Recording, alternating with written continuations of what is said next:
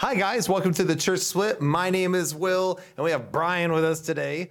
Uh, really excited to see you guys. Uh, but first, before we jump into our main topic today, don't forget to like and subscribe and hit that notification bell. That thing, the subscribers mean nothing really on YouTube. They really don't. Uh, I, we have over 2,000 subscribers, and not 2,000 of you are watching our video. So you need to hit that little bell. Uh, for all you guys listening on audio, welcome. Uh, as and also, if you're listening on audio, leave us an iTunes review while you're at it. We got haters out there, man, and they hurt my feelings, or at least if I had any. All right, so uh, guys, don't also forget to go to the RFPnetwork.org. We are part of the RFP network. If you want other people tackling independent fundamental issues, uh, go check that out. My buddy, uh, the Vasquezes, uh, they're doing their 26 Letters podcast. That's been a pretty big hit. Also, the RFP has been doing. Uh, they've been tackling King James onlyism Yeah. the last few weeks, which has been a lot of fun. So, guys, check that out.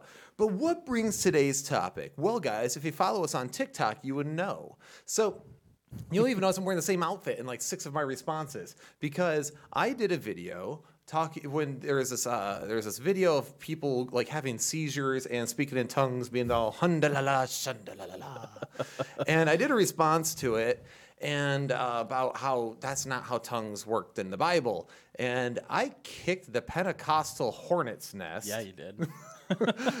I ticked off a lot of people. Oh, and what's funny is that everyone keeps bringing in like another verse, like thinking I, we haven't considered these verses or that we're somehow wrong. But what's funny is that all the verses they're using only proves the point of what I'm talking about. Yeah.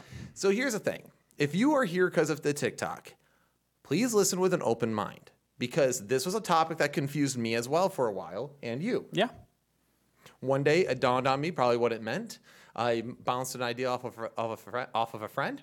Then I brought it to Brian. I was like, Brian, this is the way I'm understanding that. And then you read it, and then you were like, it's so simple. It really is. It's so simple. And yet we've overcomplicated it. You really and have. you'll notice that the idea of like the uh, guys, you'll notice if you go into the history of the gibberish tongues, if you will, it is uh, actually a recent phenomenon, like post Reformation, much later. Uh, the early church fathers, no one really uh, bolstered any kind of view like this, and neither, and that view is not in the Bible. So we're going to talk about this. So I think so. I have my Bible out. We have our iPad out now, guys. We did not script this. This is literally off the cuff. So if it's sloppier than normal, we apologize. But also because it's less prepared, we might get more sassy. So That's a guarantee, actually. that's a guarantee.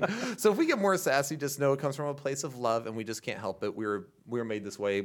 Mom neglected us growing up. What did you want? Where we don't have politeness. But anyway, guys, thank you so much for being involved. So Brian, uh, speaking in tongues, what is your history about this? Yeah, well, it was kind of new to me. I mean, I'd seen like the videos like Will's talking about where people are are falling over and having seizures and saying random gibberish, and I was like, well, that's odd. That doesn't make any sense. And you know, I really kind of di- dove into it more when I was teaching out of First Corinthians. I was like, okay, well, you know, First Corinthians 13, what's it talking about? First Corinthians 14, okay, now he's talking about the spiritual gifts and and people speaking tongues and translators. And I was like, ah, okay, are we supposed to be doing this? Is this examples of spiritual gifts? What does speaking in tongues actually mean?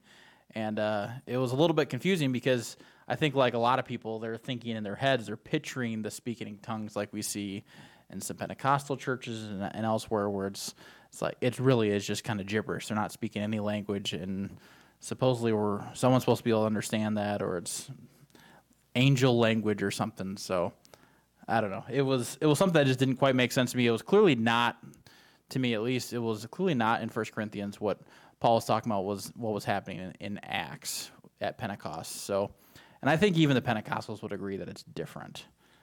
Yeah, there is a stark contrast and I think some people really need to understand in um, between the Acts 2 tongues and then the tongues later on spoken by Paul. They are two kind of different contexts, even though there's a similar meaning. So I think people just get that a little confused. Sorry, I'm, I'm pulling up this this verse here uh, in, Jude because and Joel, I mean, because I think it's important that we address this from the ground up, because if you go into Acts 2, I believe it's Peter, he references, he goes, No, guys, these people aren't drunk. We're going to read through that entire passage because it's been a while since we've done a really deep biblical deep dive on this. We kind Yeah. of speak in generalities on here, but we built this channel and this podcast, and we continue to desire to push this for biblicism. So we're going to do a lot of Bible reciting. Who knows how long this episode will be? but uh, anyway, so in Joel, it is important for us to first understand what he says here. In, ver- in Joel 2, 28 through 32, it says, And it shall come to pass afterwards that I will pour out my spirit on all flesh. Your sons and daughters shall prophesy, your old men shall dream dreams, your young men shall see visions. And also my men servants and my maidservants, I will pour out my spirit on those days. And I will show wonders in the heavens and in the earth, blood and fire and pillars of smoke. And the sun shall be turned into darkness, and the moon into blood. Before the coming of the great and awesome day of the Lord, it shall come to pass that whoever calls on the name of the Lord shall be saved. For in Mount Zion and in Jerusalem there will be deliverance. And the Lord said, Among the remnant whom the Lord calls. One of the important things I want to talk about here is notice how it never says anything about gibberish or speaking in tongues. So one uh, one of the people responded to me, and I wanted to address this, and as if the idea of the pouring out of the Spirit equals gibberish tongues. And if you guys don't like me using the term gibberish, it's only because I don't know any other adjective to describe it when someone's going, how do you, how do you, how do you, how do you, how do you, it just sounds like almost like a Hindu chant more than anything. Yeah, it doesn't sound like any other language. Right. So if I'm using gibberish and you find that disrespectful, it's not my intent. It's just I literally don't know how to describe it because when you, I, I don't want to say speaking in tongues because I don't believe that's what it is. Um, so when it says here, it shall come to pass, I will pour out my spirit on all flesh. This is the Holy Spirit. This is, of course, what we know that, you know, indwells the believer upon salvation. And then notice how he just says they will prophesy. Well, what is prophesying? Well, prophesying is usually given as some sort of revelation from God or speaking some sort of truth. It is, and it says sons and daughters will prophesy. But it's, again, not saying that people are going to speak in nonsensical languages. So then when we get to, I think we should talk about Mark. Yeah, Mark 16, 17. It says, And these signs will accompany those who believe. In my name, they will cast out demons, they will speak in new tongues. Okay, so in regards to this, Jesus is foreshadowing what happens in Acts 2. Because one of the things people understand is that Jesus was the Jewish Messiah. He's Israel's Messiah. So he goes there and he goes to his people. Remember, that's what the whole thing where, you know, uh, he, he even though, what is it, Reverend, if I use that word, Brandon, says that it was a racial slur, but Jesus was saying, hey, you know, I've not come basically for the dogs because I'm here for Jerusalem. I'm their Messiah. So what he's doing is he was saying, there, this is going to be basically a sign to you. So here's a, we see in the Old Testament that this will be a sign to you. He will be there will be a babe born in a manger. We see this in that so in that story. And that's the th- whole thing. If you go through the entire story of the Old Testament into the New, you will find a consistent theme, which is I will give you a sign. I will give you a sign. You will know this because of the sign. This is why Paul says that the Jews seek after a sign, but the Greeks seek after wisdom, because the Greeks were the one with the logicians and the philosophy, and then the Jews were the ones who sought after a sign. So, and that's why he also emphasized becoming all things to all people. But here's the thing Jesus w- gave signs that he was the Messiah, right? He healed people everywhere he went. He did all sorts of miracles to show as a sign he was indeed the Messiah. But then you get here and he goes, This will be a sign that my spirit has come, that they will speak in new tongues. Yeah, Jesus was authenticating himself to the Jews through miracles um, in Matthew, Mark, Luke, and John. And now we see him calling the shot that the Holy Spirit is going to do the same thing starting in Acts. Exactly. And it's important to acknowledge this because Jesus was walking and talking on the earth when he was showing his signs. But then he ascends to heaven and he tells his apostles to go into all the world, baptizing them in the name of the Father and the Son and the Holy Ghost, cleansing them in the name of the Father, of the Son, and the Holy Ghost. So when he goes into that, now we've shifted over here. What in what way would he be able to separate the fact that these are truly his apostles versus false teachers? Mm-hmm. But well, by giving them a sign that it is indeed these people are speaking the truth about who Christ was. So that, that's the context of Acts 2. That's why it says, So they had come together and asked him, Lord, will you at this time restore the kingdom to Israel? He said to them, It is not for you to know times or seasons. So he's, he's setting them up for this, and then he leaves, as we know. But now, uh, do you want to read through Acts 2 or do you want me to? Go ahead. Okay. So we're going to just read through this part of Acts 2, and we'll probably stop as we go through. Okay. I'll probably go paragraph by paragraph, essentially. So, verse uh, Acts chapter 2, verse 1. When the day of Pentecost arrived, they were all together in one place. And suddenly there came from heaven a sound like a mighty rushing wind and filled the entire house, uh, and filled the entire house where they were sitting, and divided tongues as a fire and divided tongues as a fire appeared to them and rested on each one of them. And they were all filled with the Holy Spirit and began to speak in other tongues as the Spirit gave them utterance. Now, this goes into the whole idea of what are the new tongues. It is not an unknown language. It never says that. A new tongue is another way of saying a new language. Mm-hmm. Uh, for those of you who do not know, the Greek word tongue, I believe, is glossa, where we get the word glossary. Yep. And so, and it's the same word for tongues and language in, in the Greek. So they're speaking a new language. Well, how so? Well, it says right here, and they were all filled with the Holy Ghost, so this is outpouring of the Holy Spirit, and they began to speak in other tongues, other languages, if you will, as the Spirit gave them utterance. I was accused uh, online of be of inserting my interpretation. No, this is what the Greek word means. Yeah. Definitions matter. So if we're going to be consistent in our hermeneutic, we must know what this is. So we're going to go forward because this is where it gets important. Now they were dwelling in Jerusalem, Jews, devout men from every nation under heaven. And at this sound, the multitude came together and they were bewildered. Why, guys? Because each one was hearing them in his own language. So and, they could understand what was being said. So they could understand what was being said. and here's what's funny is that he goes, he talks about how they were amazed and they were astonished, saying, Are not all of these who are speaking Galileans? Now, for those of you who are like, why does it matter if they're Galileans? Well, Galileans speak languages. What are they, barbarians? But he, notice this. And how is it that we hear each of us in our own native language? So the Holy Spirit comes, and now remember, the Greeks seek after uh, seek after wisdom, but the Jews seek after a sign. Jesus outpours His Holy Spirit, and then the Spirit gave them utterance. Utterance of what? Utterance of, of new languages. If I started right now speaking in Mandarin, Brian, you would be like, "Oh my goodness, William learned a new language. When did you learn how to do this?" Yeah. Right. Yeah, especially if I saw people that understood Mandarin understanding what you're saying. be very confusing. Yeah. You'd be like, wow, Will learned a new skill somehow. And notice this as well, because there's so there's like fire, t- two tongues of fire, mighty rushing wind, and all this stuff. But first, notice why they were shocked. Why is it that these Galileans? How is it that each one of us understand in our own native language? Well, isn't that weird? Because aren't they all in Jerusalem? Shouldn't they all speak Hebrew or Greek because they're surrounded by Romans? Well, here's the thing Parthians, and Medes and Elamites and residents of Mesopotamia, Judea, Cappadocia, Pontus, Asia, Phrygia, and Pamphylia, Egypt, and the parts of Libya belonging to Cyrene, and visitors from Rome, both Jews and proselytes, which are convert, converted, converters to Judaism, Cretans and Arabians. We hear them telling in our own tongues the mighty works of God. And all were amazed and perplexed, saying to one another, What does this mean? And by others mocking said, they are filled with new wine. yeah, you can just imagine, like, if if Will and I don't speak the same language and we're listening intently, like, oh yeah, yeah, and then we're like look at each other like, wait, do you understand what he's saying? Yeah.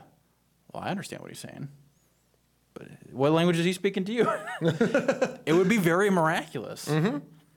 And that's the point. It's I am speaking in English, but everyone else is hearing it in their own native language because there's all these Jews. So here's the thing people don't understand.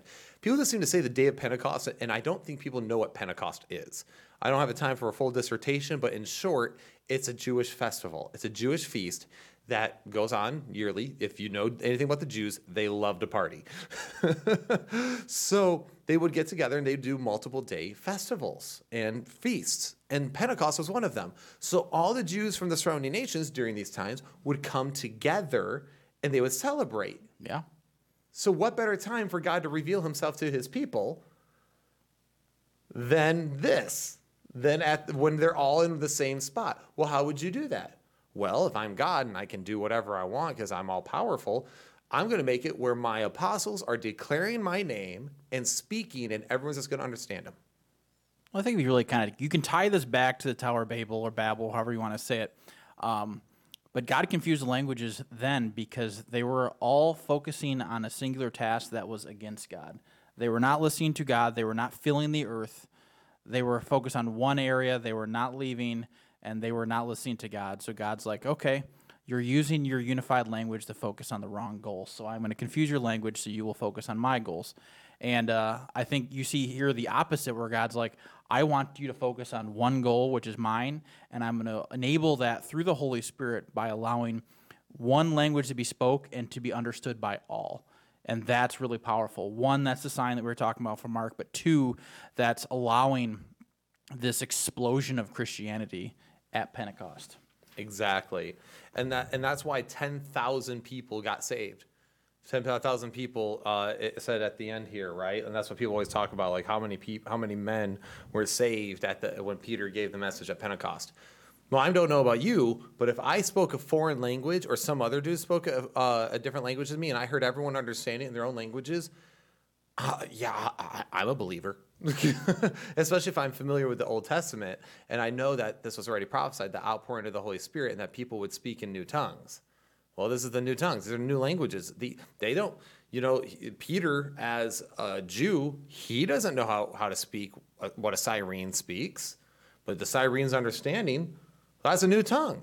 Yeah. So people are getting that mixed up as in there. Also, it's kind of important to note that these mockers, right? So the mockers are referring to the reaction from people. Some people were saying, "What does this mean?" Right? They were perplexed, like, "Holy cow, how does this work?" So you had some people who get converted. You had others people questioning what it means, which would be a very Jewish thing to do, right? Yep. Like, let's question everything. Let's argue this to death. Get the Talmud. We're adding more pages. Uh, Sorry, Brad and Seamus, but you know we're right. Uh, exactly. So um, then we have right here. We well, sorry, and then we have these other ones who they saw this whole thing. And they're like, "Man, these people are just drunk. They don't understand them. They're just drunk out of their mind." And then Peter points out that it's too early in the day for Yeah, them to be drunk. Three hours or whatever. Yeah, it's, it's the third hour of the day. It's like, no, we're, we haven't been drinking long enough at Pentecost because that's the things that. Another hot take, by the way, is that Jewish festivals were filled with alcoholic wine and they were known to party.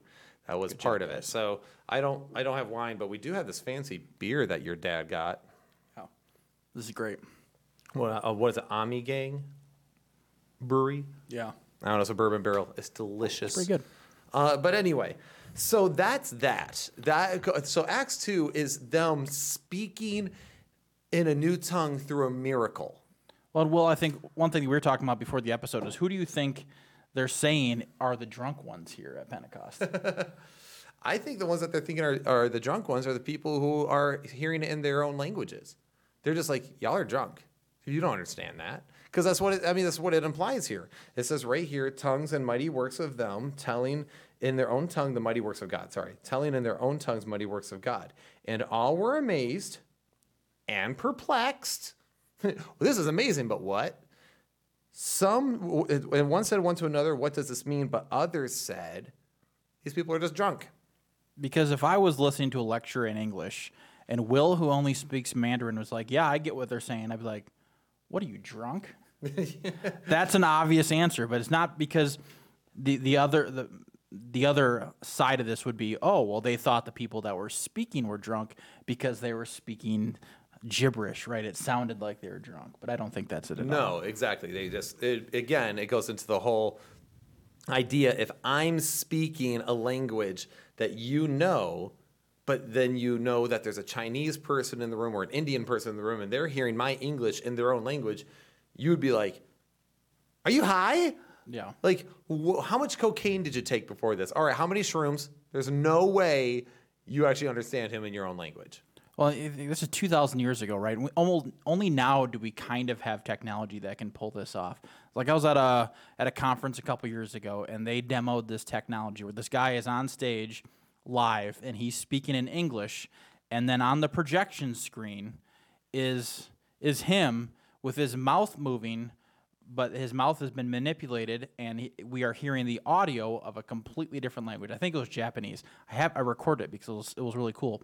And this this stadium of forty thousand people are just like in awe that what holy cow they they have the technology now to real time translate what someone's saying with the inflections and everything else. Like that was pretty cool, and that takes a whole bunch of technology, thousands of programmers, and the power of the Microsoft cloud to pull that off. and this is 2,000 years ago, no computers, whatever. And we just have the power of the Holy Spirit, which clearly is way more powerful than Microsoft. Sorry, but you can still be a sponsor. Sorry, but you can still be a sponsor. Is that what you said?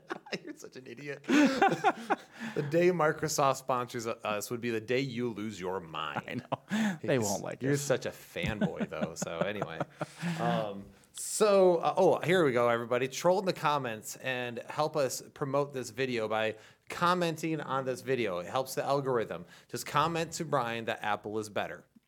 And uh, I will argue every single one of you. Brian will not care about speaking in tongues Get nearly ready as for much some as he objective truth. So anyway, some other references that people have brought up to me, and again, kind of goes along the lines of that Joel reference of the outpouring of the Spirit. One person mm-hmm. mentioned Ephesians six eighteen, which says, "Praying at all times in the Spirit with all prayer and supplication, to the end keeping alert with all perseverance, making supplication for all the saints." You know what the problem is with that verse? What's that? It doesn't mention anything about tongues.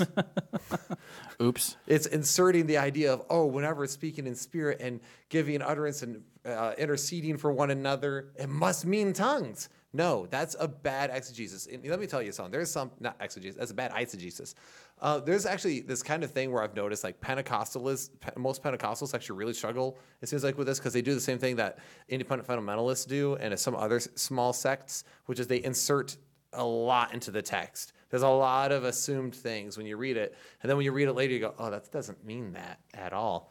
Um, another one is Romans eight twenty six through twenty seven. While you're looking that up, I'll just say that's the point of the channel, guys, right? Is we're trying to help you escape your echo chamber. So if you can only look at a Bible verse because of the systematic theology that you've been given, and you can't look at it from any other way, we're trying to help with that.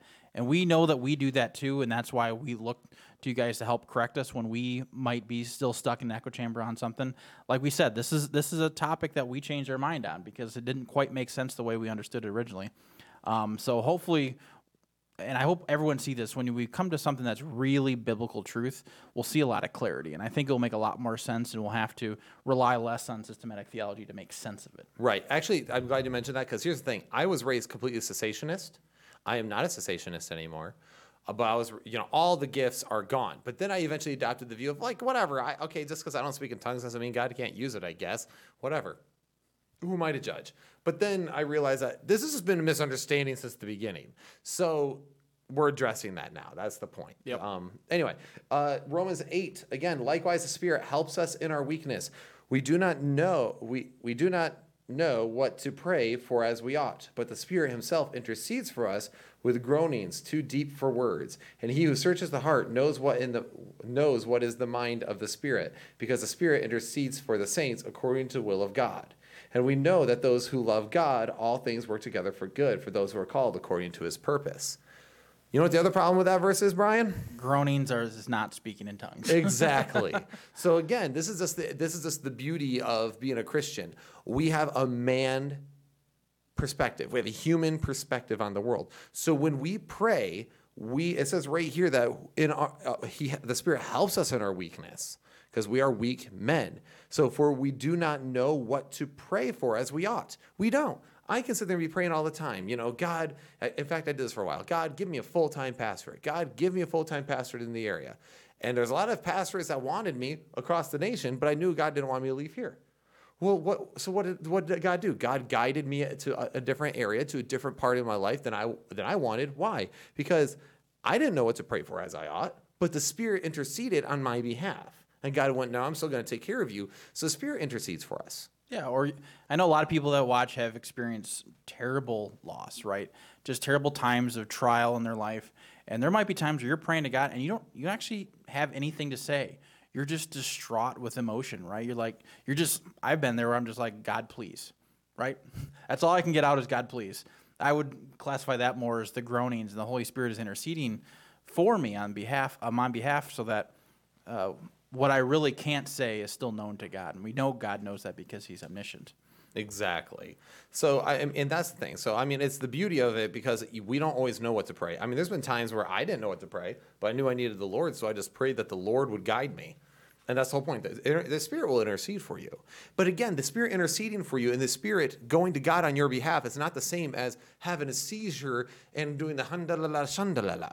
It is that's not it. In fact, if you actually look it up, there's actually a lot of pagan practices that do that, and and what it is actually uh, like there's some psychology behind it too. It's building an emotional high and basically get, making you almost OD basically on dopamine. I mean, that's pretty much what it is. You just get so into this moment and all the peer pressure that you get hyped up into it and you go crazy. And that's what's funny about I, I, had other people be like, well, you know, I was in the room and they put their hand on me and I collapsed. I'm like, you won't find that in the Bible though. That's nowhere in scripture. So we got to stop being like, oh, yeah, guys, this is definitely what happens. Uh, no, that's not how the spirit works. So it seemed like being at a big sporting event, right? I've been to University of Michigan football game where there's over 110,000 people Good outside. Times. They're all chanting about the same thing, right? Everyone's excited. You see someone make a touchdown pass and they score, and everyone's just excited. And you're emotionally reacting to things uh, in a in a maybe a more obtuse way than you would typically, or just watching at home. Um, there's something to be said about this kind of shared psychology where everyone is uh, is doing the same thing or, or wanting the same goal. And I don't think that's necessarily just the Holy Spirit, guys. And I also don't think back to the Romans 8 thing. I don't think that that God's asking you to, hey, when you can articulate your needs clearly, why don't you just say it in some random chant that no one can understand? That doesn't make any sense. exactly. It just doesn't make any sense. Why would God want you to do that? Show me a verse that says that. Yep. And then also people, uh, well, you mentioned this interesting thing with uh, Isaiah 28. Now that remember, this is the one that when our Bill Rees rebuttal we we brought up. But so there's people who are uh, who are reeling wine, they're drunk, they were doing the whole to whom shall be knowledge, and to whom will he explain the message. For it is a precept upon precept upon precept, line upon line upon line, here a little, there a little. Mm-hmm. For people, for by people of strange lips and with a foreign tongue, the Lord will speak to His people, to whom He said, "This is rest. Give rest to the weary, and this is and this is repose." Yet they would not hear. So here's the thing: He's not saying that people of strange lips, as in speaking in tongues. Notice that these are for it's talking about mockers, and it's talking about God's giving people that people strange lips would be foreigners, mm-hmm. not people who speak in tongues. So that's another thing that again, it's all how you interpret this. But remember, they weren't they didn't speak in tongues back then like the way you see in Pentecostal churches. If I said I am a man of strange lips, what I'm saying is, what do my lips do? My lips speak language.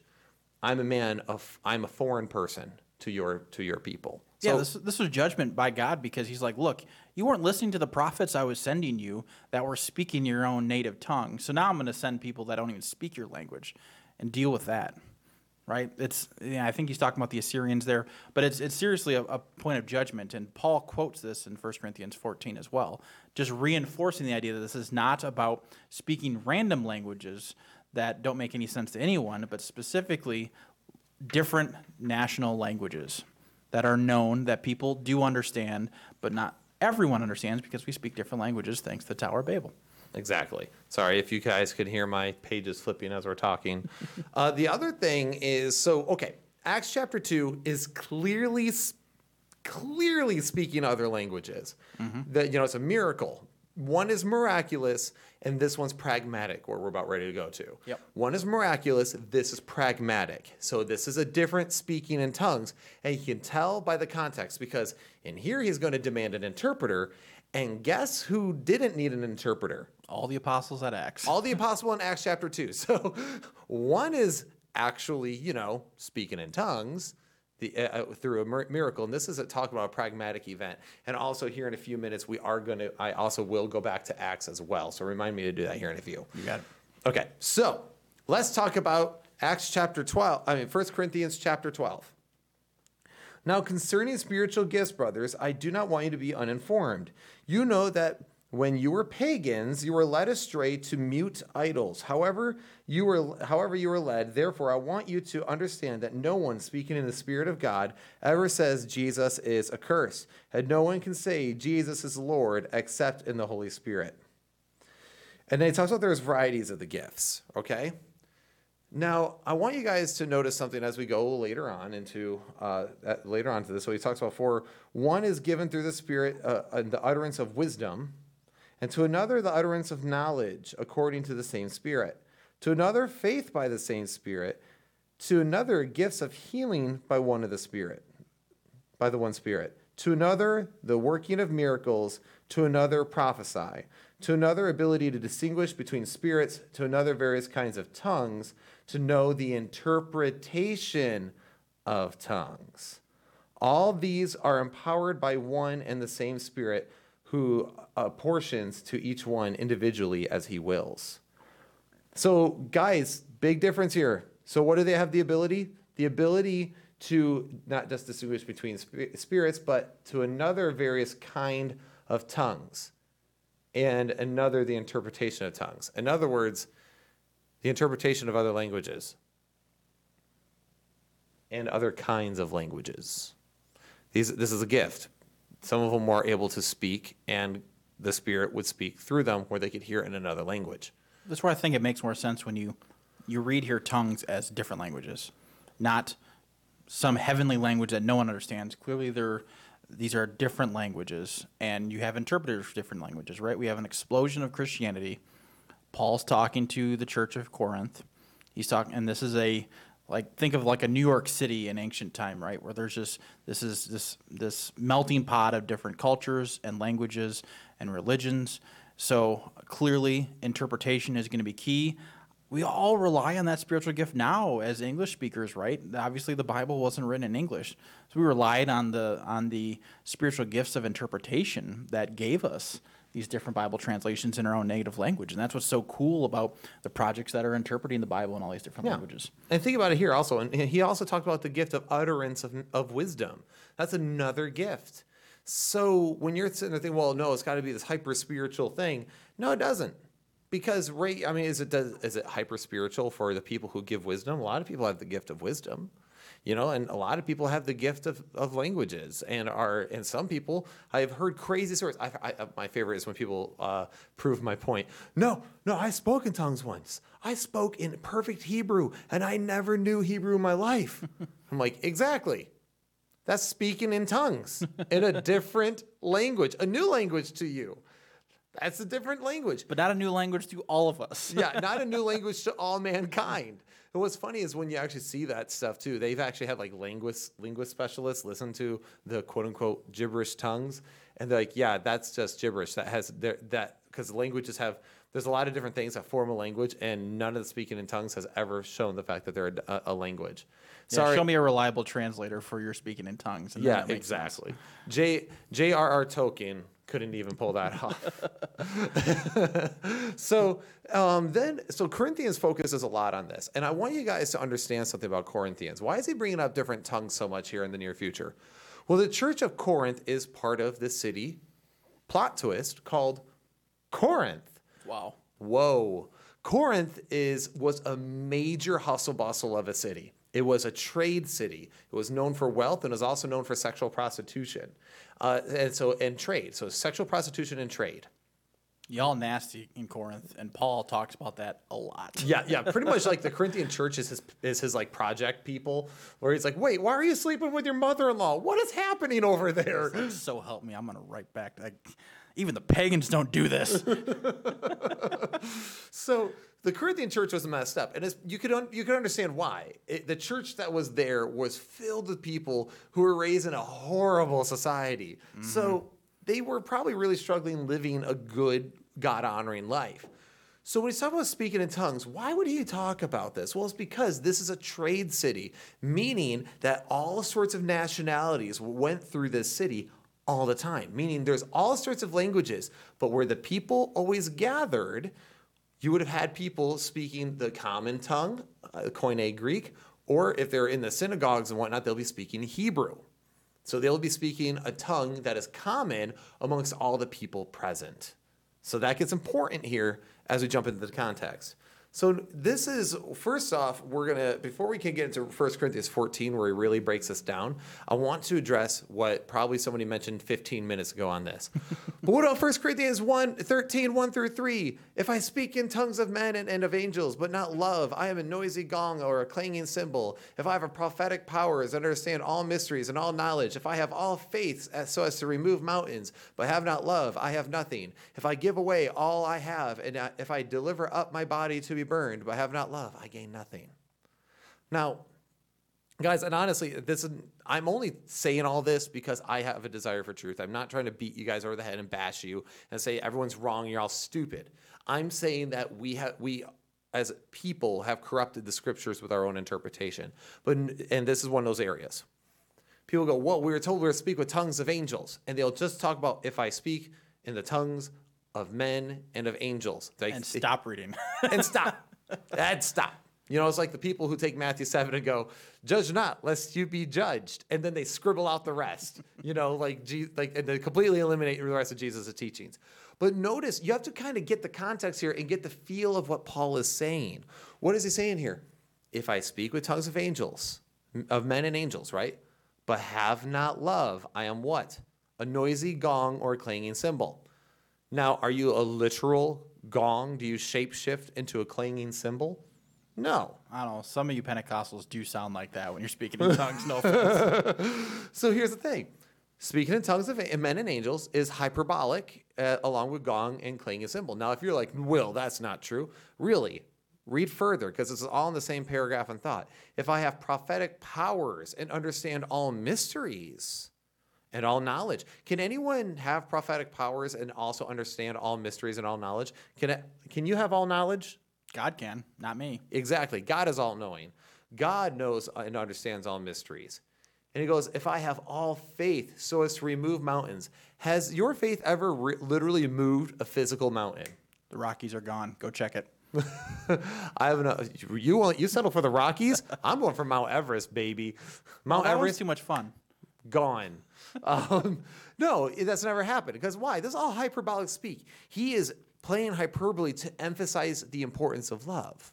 So he's going, if I have tongues of angels, all knowledge, if enough faith to move a mountain, and have not love, I have nothing. He's just building up. I mean, we do this all the time in language, right? We always build up and we speak, you know, very hyperbolically. That's all this is, it's hyperbole. So if you here's the thing. If you take that first sentence literally, that there are literally tongues of angels that people are speaking literally now, then you need to take the rest of that seriously, which means you'll be able to move mountains with your with your faith. Also, um, speaking with the tongues of angels is also a rabbinic idiom for Hebrew. And people can check me on that, by the way.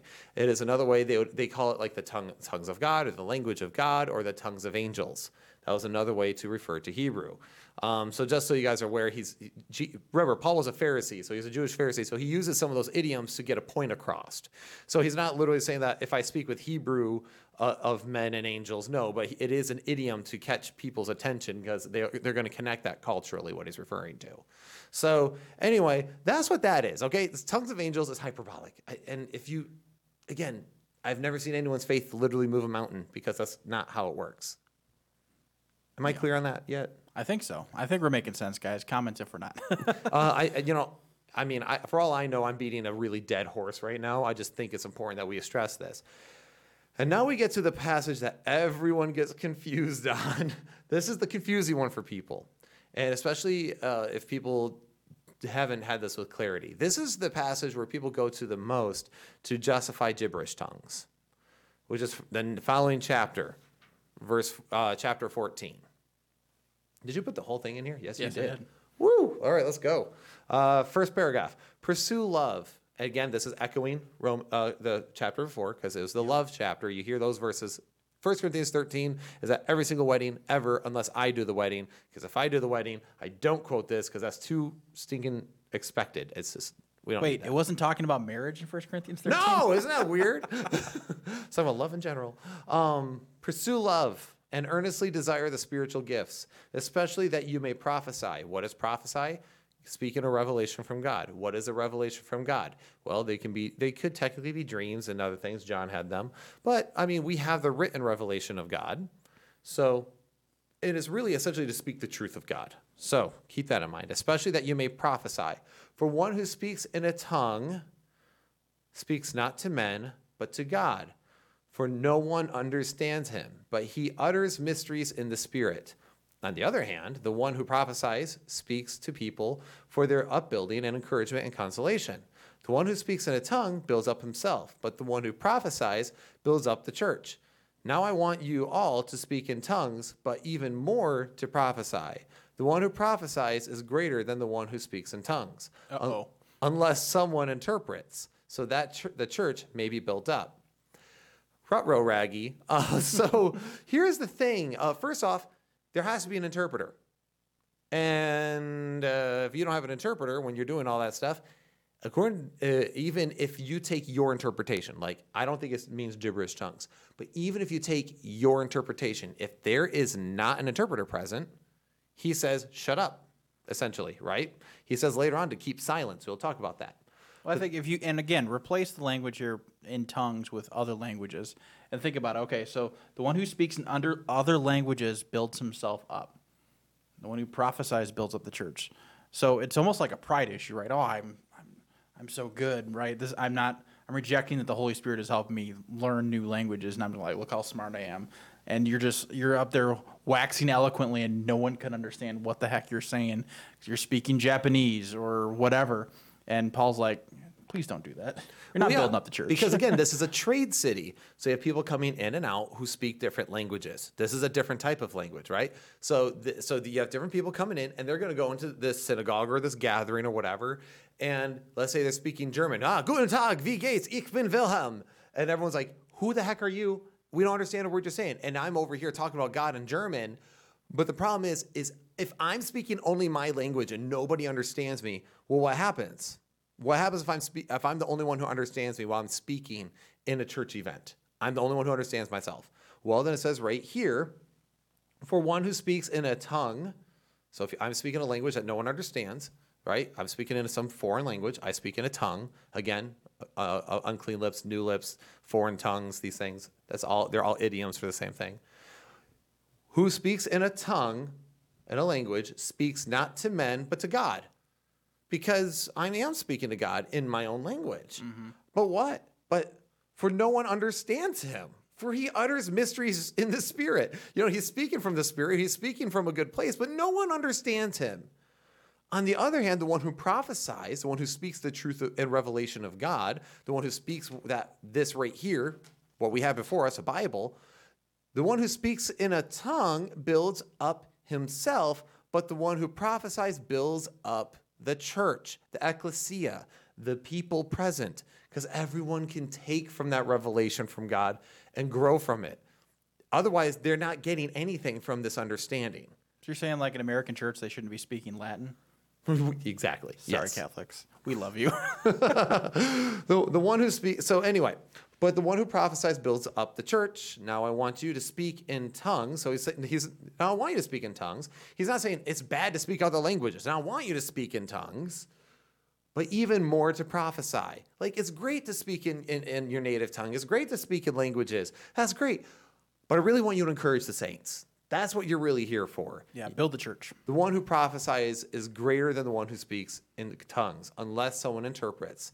And again, if you're in Corinth and you're a trading city, some people might even use their ability to speak in other languages, because if they're in a trade city, they have to learn to, as almost like a way to show off or anything. So he's just saying, hey, whoa, just build up the church. Let everyone partake of the revelation from God, the prophecy. That's what prophecy means. Verse 6 Now, brothers, if I come to you speaking in tongues, speaking in languages, okay, how will I benefit you unless I bring you some revelation or knowledge or prophecy or teaching? E- If even lifeless instruments such as the flute or the harp do not give distinct notes, how will anyone know what is played? and if the yeah, and if the bugle gives an indistinct sound, who will get ready for battle? So with, so with yourselves, it so if yourselves, if with your tongue you utter speech that is not intelligible, How will anyone know what is said? I think we could stop right there a second. Just think about that. Those of you that are doing this, like we call gibberish, if no one understands what you're saying, Paul is saying don't do that. It doesn't help anything. It's unintelligible. Exactly. So even if I don't believe it means gibberish, by the way, right? We don't believe that. We think it means an actual known. But if we take the Pentecostal perspective and say that it is, Like even in your own view. it says don't do it. So uh, that that's kind of my whole point here. Where I'm like, guys, it means languages. He's talking about because this is a trade city and there's a lot of stuff. Context matters when we're looking at the scriptures. What what is he addressing specifically? This would be the equivalent of me going to Zambia.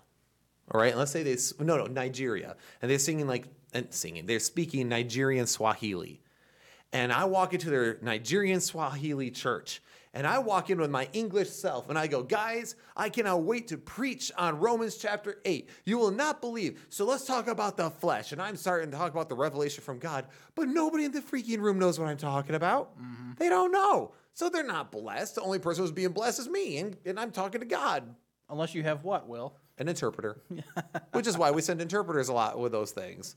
Therefore, so they go, and notice this. So he, he even draws the thing hey, what is, if our instruments don't have the right sounds or they're not working properly, what good are they? Because no one can hear the harp, no one can hear the bugle, right, or the trumpet.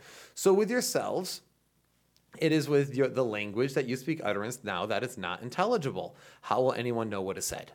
For you will be speaking into the air. There are doubtless many different language. Now, notice this when people say, so people keep telling me that I insert languages, like, oh, that's not what that means. But what does it say in verse 10? There are doubtless many different languages in the world, mhm, and none is without meaning. But if I do not know the meaning of the language, I will be a foreigner to the speaker, and the speaker a foreigner to me. So, with yourselves, since you are eager for manifestation of the Spirit, strive to excel in building up the church. that says it right there. It's language, it's not gibberish, it's not this handala shandala. Like, it is not that. Yeah, it does. It says without meaning. Like none of the languages are without meaning, which means someone understands what you're saying. Yeah. Those words mean something. You're not just speaking gibberish. They actually mean something. You're speaking words, maybe of a different language, but they're they actually mean something. But if I do not know, but in the words of Paul, if I do not know the meaning of the language, I'll be a foreigner to the speaker, and the speaker a foreigner to me. We will be foreigners to each other if we're not speaking the same language. And what's the goal, right? The goal is the Great Commission. You're not going to fulfill the Great Commission. You're speaking words that no one understands, either in a different language that they speak or random gibberish. Neither of those things are accomplishing anything for the Holy Spirit. And if you look back at Acts, what the Holy Spirit was enabling was everyone to understand what they were saying, not no one. Exactly. And then notice verse 13. Therefore, one who speaks in a tongue should pray that he may interpret. For if I pray in a tongue, so if I pray in a language, my spirit prays, but my mind is unfruitful. What am I to do? I will speak with my spirit, but I will pray with my mind also. I will sing praise with my spirit, but I will sing with my mind also. Otherwise, if you give thanks with your spirit, how can anyone in the position of an outsider say amen to your thanksgiving when he does not know what you're saying? For you may be given giving thanks well enough, but the other person is not being built up. I thank God that I speak in tongues more than all of you. In other words, Paul's saying he knows a lot of languages. Nevertheless, in church, I would rather speak five words with my mind in order to instruct others than 10,000 words in a tongue. So when he's talking about this, you're like, what in the world is he talking about with the spirit and all that? When he's talking about spirit, like pray that the spirit, uh, my spirit prays, but my mind is unfruitful. What he's saying is that yeah, your heart can be in it, but your mind's not being built up by it. And we are to worship the Lord our God with our heart, soul, and mind. And if your mind's not being built up, if you are, have no cognizance of what's being said, then it's useless to you, right? yeah, this would also go along with like random chants, right? Where you're just chanting over and over again. You're not actually thinking about what you're saying. Mm-hmm. Same idea. It's a little bit of that pagan idea where you're not actually following what God is saying. And that's why he says, uh, in church, I would rather speak five words with my mind in order to instruct others than 10,000 words in a tongue. So he's saying, like, look, man, I can speak all day in a foreign language, but it does no one jack. But if I use five words in your language, you'll at least understand something. If I say, repent, for the kingdom of God is at hand, that is far more beneficial than seeing me uh, saying, you know, al improviso amore. What does that even mean, Will? It's, it's like Italian, but whatever. Um, uh, but, and then it says right here, uh, brothers, do not be children in your thinking. Be infants in evil, but in your thinking, be mature. In the law it is written, Be by people of strange tongues and by the lips of foreigners will I speak to this people. Even then they will not listen to me, says the Lord. This is requoting that Joel thing we talked about earlier. Thus, tongues are a sign not for believers, but for unbelievers, while prophecy is a sign not for unbelievers, but for the believers. Almost like the Jews seek after a sign and the Greeks after wisdom. Almost like that's exactly what I said. Didn't we say that already? I feel like we said that. So guess what? Who was at Pentecost? People who were unbelievers of Jesus yet. Mm-hmm. So they heard it in their own tongues, their own language, and the miracle of tongues is for the unbelievers.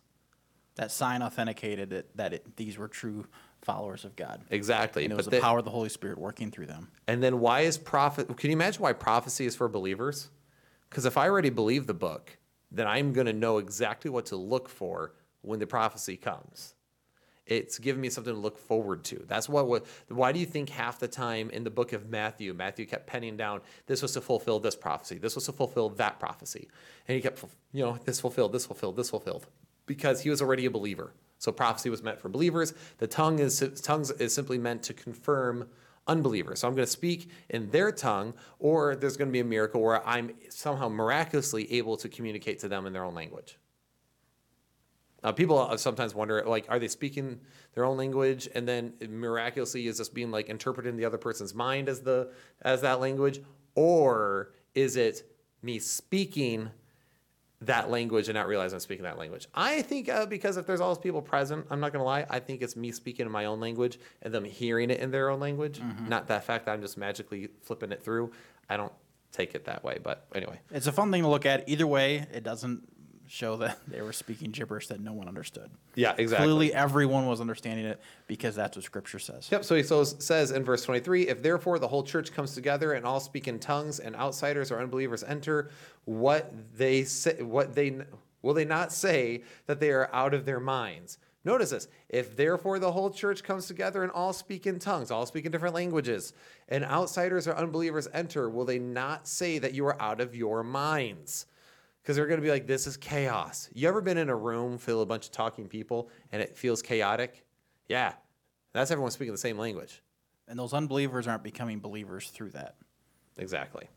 So, but if all prophesy an unbeliever or outsider enters, he is convicted by all. He is called to account by all. The secrets of his heart are disclosed. And so, falling on his face, he will worship God and declare the God that is really among you. That God is really among you. Notice this is the other thing. So he's talking about speaking in their language so that way they can understand, right? Like he, hey, that way they come. Why would a bunch of people want to keep coming and speaking in different languages? Well, because again, if you're part of a trading city, everyone there wants to speak into all these different tongues and all their different languages, talking to everybody in their different languages, but there's no cohesion going on in the church. You might have 10 people speaking, you know, Sicilian, you might have the other bu- uh, bunch of people speaking like from Macedonia, and a bunch of others speaking Hebrew and others Koine Greek, and it's just it's confusing. There's a lot going on. That's where interpreters would be very helpful. Yeah, and also it sounded like it was chaotic, like they weren't waiting their turn because people need to understand the way the worship would go is you know you think about today, everyone sits down in a room and then you have your rabbi come up or whatever, and he speaks and teaches for a while. If you have everyone speaking, trying to trying to speak in various languages over each other, it's not orderly, and no one's benefiting from it. And oh well, we have all these different languages here. It doesn't matter. Because again, what's the goal? To spread the gospel. You can't understand the gospel without one, the Holy Spirit, and two, speaking a language they can understand. Exactly. So he goes, What then, brothers? When you come together, each one has a hymn, a lesson, a revelation, a tongue, or an interpretation. So again, everyone present has something going on there. Let all things be done for building up. And remember, he's already talked about what builds people up prophecy, not other languages, not hearing things that people can't understand. If any speak in a tongue, let there be only two or th- or at most three, and in, each in turn, and let someone interpret. So he's saying, hey guys, only a few people at a time, not everyone all at once. Because that's what happened. Remember, he said that if unbelievers walk in with all that chaos, they're going to think everyone's crazy. Yep, they're gonna walk in and turn right out. exactly. So let each. So then he goes, but if there is no one to interpret, and notice that inter, someone interpreting would be actually con- confirming. To be standing up there and going word for word for word, and you could be able to tell, people would be able to understand it. If there's an interpreter, multiple people understand it, not just one person who chimed in and said, "Oh, they said praise God." You know, that's not what that is. That's you know, it's funny because that Yeah. that that is like a Pentecostal thing that people do. Well, I can interpret and they just say random things, like they shout out random things that the other people are saying. It's like that's not how it works. It was let the interpreter stand up there and they're going to interpret the entire time. As this guy speaks in a foreign tongue, I'm going to interpret for everyone else in the room like a normal interpreter. I I, I- I do uh, deaf interpreting. Um, I've done like deaf ministry in the past, and I would stand before church and I'd sit down there and interpret with my hands. That's what they're saying. Stand up there and interpret. So let two or three pro- and so let two or three pro- prophets speak and let the others. Uh, oh, uh, let each of them keep. Oh, sorry, I'm sorry, I got ahead of myself, guys. Verse 28. But if there is no one to interpret, so this person would have to know their language. Hey, do you do you know German? I don't know German. All right, then if we have no one here to interpret, let each of them keep silent in the church and speak to himself and to God. Why? Will someone be like, "Oh, that's cruel"? No, no. It's because it's not about you. It's about the collective uh, truth of God's of the gospel, the collective truth about God's gospel. So, if a revelation is made to another sitting there, let the first be silent. For you can all prophesy one by one. So, you know, again, all in order, not all at once, so that all may learn and all be encouraged. And the spirits of the prophets are subject to prophets. For God is not a God of confusion, but of peace. Uh oh. And I'm sorry, a lot of these things are very confusing when you see it. It's about this is uh, about orderly worship and a structure going on in in the worship service and while speaking and teaching and prophesying. If everything we've said tonight doesn't make sense yet, and you're like, no, I disagree, speaking in tongues is not just other languages, you disagree completely with what we're saying, at least listen to what Paul is saying here because even in your interpretation, this is saying keep silent. If you're not going to speak anything that's intelligible to anyone else, keep silent because it's not profitable for expanding the gospel. So even if you think it is what is what we're calling gibberish, it is just speaking the language of the angels that no one understands. Paul is telling you to keep quiet, even if you believe that. So if you disagree with us, it's still saying keep keep quiet. It isn't something that's profitable for the church. And then verse 36, we're going to skip the part about women because that's another context and that's another discussion. Um, probably a good thing for us to discuss at some point. Yeah. Uh, verse 36, or was it from you that the word of God came? Or are, the, are you the only ones it has reached? If anyone thinks that he is a prophet or spiritual, he should acknowledge that the things I am writing to you are a command of the Lord. If anyone does not recognize this, he is not recognized. Yikes. So, my brothers, earnestly desire to prophesy and do not forbid speaking in tongues, but all things should be done re- decently and in order. So, he's here, he or he balances it out. It's not that people who speak a foreign language can't speak in your church. It's the fact that it must be done decently and in order. It can't be people shouting out. It can't be people speaking over each other. Each one go one by one, speaking in order. I've been in services before. Um, I went to a Russian church for a little bit at one point in Bible college. Yeah, that was a thing. That was actually, y'all haven't heard hymns until you heard Russian hymns. It's awesome. I, I would worship in that. I'm like, I don't know what I'm singing right now, but this is amazing. Was it Eastern Orthodox? Uh, no, it was just, it was uh, more of a Baptist, like, but they were Russians. It was a Russian small Baptist. church. Yeah, it was, it was interesting. uh, but the Russians, uh, you know, when when they were there, uh, you know, here's the thing, they had an interpreter there, and he it's not the fact that it's bad to speak in tongues or other languages. It's just the fact that man, got to do so decently and in order. Uh, I also think of all the times I've been to deaf churches, deaf people who can't hear, not death like people who are dead. People mishear me, and I don't want my audio listeners to get confused. um, so, but when it comes to deaf, we uh, when I first went to a deaf church, There was a lady in the back who came up behind us, and we are the only hearing people. We sat in the back, so that way the deaf people could see the hands being, you know, being spoken with. And she whispered an interpretation the entire time uh, to us, and it was cool. It was a really weird experience when I was first learning. But again, all things must be done decently and in order. That's Paul's whole message here. And I'll just see nothing but chaos when I see a lot of that stuff. It's people running around in circles. And then we see this also in the IFB and other groups with the tent meetings. People running around chaotically, screaming, bless God, and all this wild stuff, and people speaking out of turn. And he's saying, don't do that. Each one speak one by one, decently, and in order. And don't come at us with the accusation that, oh, you guys just don't have the Holy Spirit. You just don't understand what we're saying. Oh saying. my word, that. Clearly, in English, if you read 1 Corinthians 14, it is, it is very much forbidding this chaotic, all over the place, everyone speaking at once, and all these different languages, whether you think they're real languages or not. He's saying don't do it because it does not help the church. I don't know how many times I have to say this, but please don't come at us with that accusation because it just doesn't stand scripturally. Yeah, and that's the thing when actually you look in this scripturally, and that's what blows my mind when I talk to these people. I'm like, do you read like you pick out like a couple of your verses that prove your point, and you're ignoring the entire chapter where Paul is scathing them for being so disorderly. And then he talks about their women being disorderly too, which is why he's telling those women to keep all silent in the church. Well, also yeah, I'll mention it a little bit because I already know that I'm going to have some people who are listening. Uh, we'll have a different vi- video probably eventually on this. Like, what does it mean fully? But as in all the all the churches of the saints, the women should keep. Uh, as in all churches of the saints, the women should keep silent in the churches, for they are not permitted to speak, but should be in submission, as the law also says. If there's anything they desire to learn, let them ask their husbands at home, for it is shameful for a woman to speak in church. This is simply saying by one thing. First off, remember context here is all the chaos. And apparently they had some rowdy women. well, uh, there's no other reason why Paul to bring them up.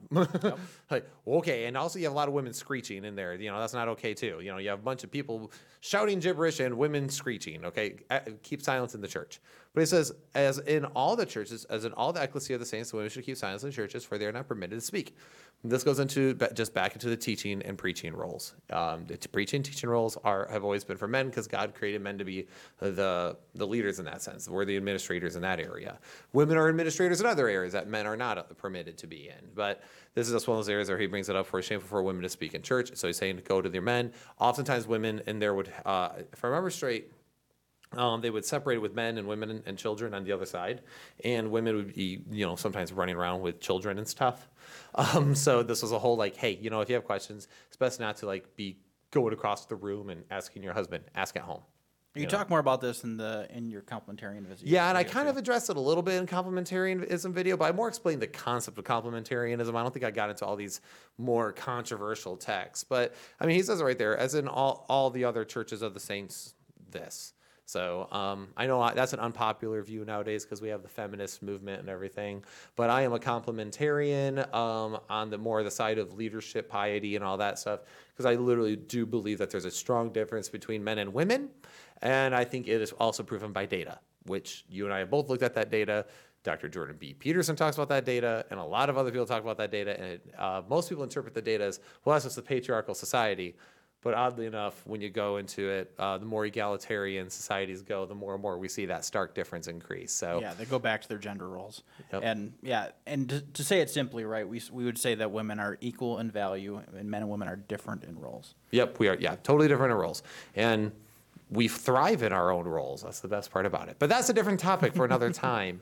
Uh, this goes just. But by the way, guys, this is a straight up. Bible. I mean, half what we're reading, we're just reading scripture. This is not, and us just going. Look, he says languages. Notice how he's using tongues and languages interchangeably there. There's a reason for it because if I say tongues, if I speak in a foreign tongue or I speak in a foreign language, they both mean the same thing. They're synonymous. And if you disagree with what we're saying, we're, we're coming at the assumption that, that all of us are come with the assumption that we might be wrong and our, our source of truth is God through his word. That's, that's our basis. So if you disagree with us, at least understand and give us that benefit of the doubt that that is what we're trying to do, is that we're trying to use Scripture as the basis for truth. And we think that as, as long as we all focus on what the Scripture says and really evaluate it and evaluate it in context for what it's truly saying, then we can come to the true source of truth and understand truth. And that's where we can find unity in the church when we agree on the truth through what the scripture says. Now, I actually want to mention this real quick. A lot of people accuse us of teaching cessationism, which is the thought that the, the uh, gifts of the Spirit have ceased. Um, no, I am not teaching cessationism. What I am teaching is that, that your idea of the gift of tongues has never been. That is not what the gift of tongues has ever been. So I'm, I'm saying that I'm not teaching cessationism. I'm saying that what you think is does not actually exist. It's not in the Bible. so don't take that as, oh, he's teaching cessationism. No, the gifts of the Spirit are very much alive today and God can still work miracles. I'm not God. And I know God can still work. I've seen God work, and I know God can still do miracles. I'm not limiting the Spirit of God. I'm just saying that He doesn't make us speak in gibberish because mm-hmm. God is a God of order. Why would He? Why would He? He spoke order into chaos. Why would He bring chaos into order? That makes zero sense. So, also, I don't want people to think the other thing is going to be well, and you've I've already seen it today in the comments. Uh, well, you know, until you've experienced it, or you just haven't experienced it, or you're just envious of people who have. No, I am not envious. and no, I just think what you're doing isn't biblical. And I think what it is, it's peer pressure does a lot of things. And there's a reason why. Why is it that people who are filled with the Holy Spirit don't do it in a bunch of churches, but only in churches that really push the idea of speaking in tongues? Do you see that kind of behavior? Um, I know friends of mine, I don't want to mention their names on this program, but friends I grew up with um, I got with them uh, one, a couple a couple summers ago. They were raised Pentecostal at Assemblies of God, and they were told that if they were not did not speak in tongues, that they weren't very spiritual. Basically, it was another form of legalism, of of a man-made standard. Even though Paul clearly says that prophesying is the priority and that tongues mean nothing. So even if your interpretation is this gibberish, Paul's saying that means nothing. I, if I speak with tongues of angels but I have love, I have not love, I have nothing. So that's not what we're teaching either. That's not that's not cessationism, and we're not saying that. Uh, and we're saying that people who push this, it's funny how it's only in those churches that you see this happening. I've never been sitting in a Baptist church or a non-denom or a Bible church, which I've regulate, regularly gone to those churches, where that ever manifested itself. Uh, so I know that's this is anecdotal, but if you're going to use anecdotal, going, oh well, you just haven't experienced it. I've experienced this. You don't know what it's like. If you're going to use anecdotal, I'm going to default to the fact that uh, there's a large majority of people who do not teach that doctrine who suddenly don't fall into it. And we truly believe that the Holy Spirit is not going to cause you to do something contrary to His Word. Exactly. So here's the thing. Maybe you should ask yourself when you're feeling that, was it because everyone else was feeling around you? Were you primed for that? Was there other psychological influences that could push you to that direction? Is this just something that you assumed was part of it, but could you ever think about the fact that also we fight against principalities and of powers? There are other spirits, and could it be that you're being influenced by something else, or that you're just letting emotionalism take over? I'm not trying to be presumptive. I'm just letting you know that there are other possibilities. So before you consider the fact that it must be of the Spirit, no. First off, you must take what the scripture says. That's one of the problems is we, we take our experiences and then we, we insert them into the text. And it's supposed to be the text inserting onto our experiences to put our experiences into a frame of mind and a frame of reference. So the text says one thing, and it talks about it being languages, known languages, and also that it needs to be have an interpreter. It has nowhere in scripture will you find the gibberish talk about people not understanding a word they said, but everyone being blessed by it anyway, and we should keep doing it. So if you're in church and you've never spoken German before in your life, don't understand a word of it, and you start speaking scripture in German, wow, that's pretty cool. Yeah, you that's spoke, pretty cool. Congratulations, you spoke in biblical tongues. but if you're just speaking gibberish or you're speaking Elvish or I don't know, but if oh, you're if, if, you're yeah, sorry, all Lord of the Rings fans. Um, yes. But if, if you're just speaking gibberish, and by that again, we mean that no one understands what you're saying, or someone is pretending to know what you're saying and just speaking, just speaking things that they think you're trying to say. Um, that is not biblical tongues. Just exactly. Not. So, anyway, I hope this was helpful for some of you. Uh, comment your thoughts down below in the comments. As always, uh, again, audio listeners, rate us. Uh, let us know how uh, how great we are. Give us five star reviews and uh, add something spicy in the review. That's what we requested. Uh, We had a friend of ours who left a spicy one complimenting Brian up one side, down the other, and then was like, and Will Hess is also on this podcast. Ah, the pride in me. oh, it was hilarious. That was really funny. So I'm all for the funny reviews. Uh, I think one of them, one of the reviews did, did say you need to do something about your hair though. So you got roasted and complimented. I got I changed my hair. Dude, I've been trying to get my hair cut for two weeks.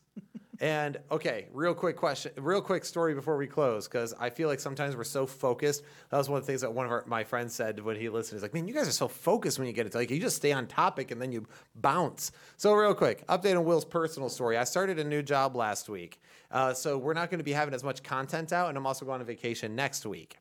Slacker. Yeah, well, whatever. I'm So- here holding down the fort. Brian may or may not put out an episode. I doubt you will. We'll see. I have a key now to your house, so I might just. Oh, she gave you a key? I have a key, so I'm I might doomed. just break into a studio and do a whole episode on your hair. Oh, perfect. Tell how it is vastly superior to yours. But here's the thing. So I had a so the place I always go to, their phone number wasn't working. It said, uh, "Hey, if you're trying to get in touch with us because of whatever studios, please go to our website for more information." Go on the website. There's no information. It was like by this domain. I'm like, this isn't an actual website. I'm like, this is really frustrating. So I tried throughout the week. So I then I got an appointment at a place locally, and I made the appointment online. I show up. I walk into the hair appointment on my lunch, and the guy goes, "It's about an hour wait." And I was like, "Oh, I had an appointment for noon." He goes, "What?" I didn't check my appointments. I was like, oh, "You gotta be kidding me!" He's like, "Oh yeah, sorry, man. Uh, can you come in at one?" I'm like, "Well, I'm here at noon. If I wanted to be one, I'd be here at one, but." That's why I made the appointment, bro. so I was like, well, I can't because I work, but I can come at 4:30.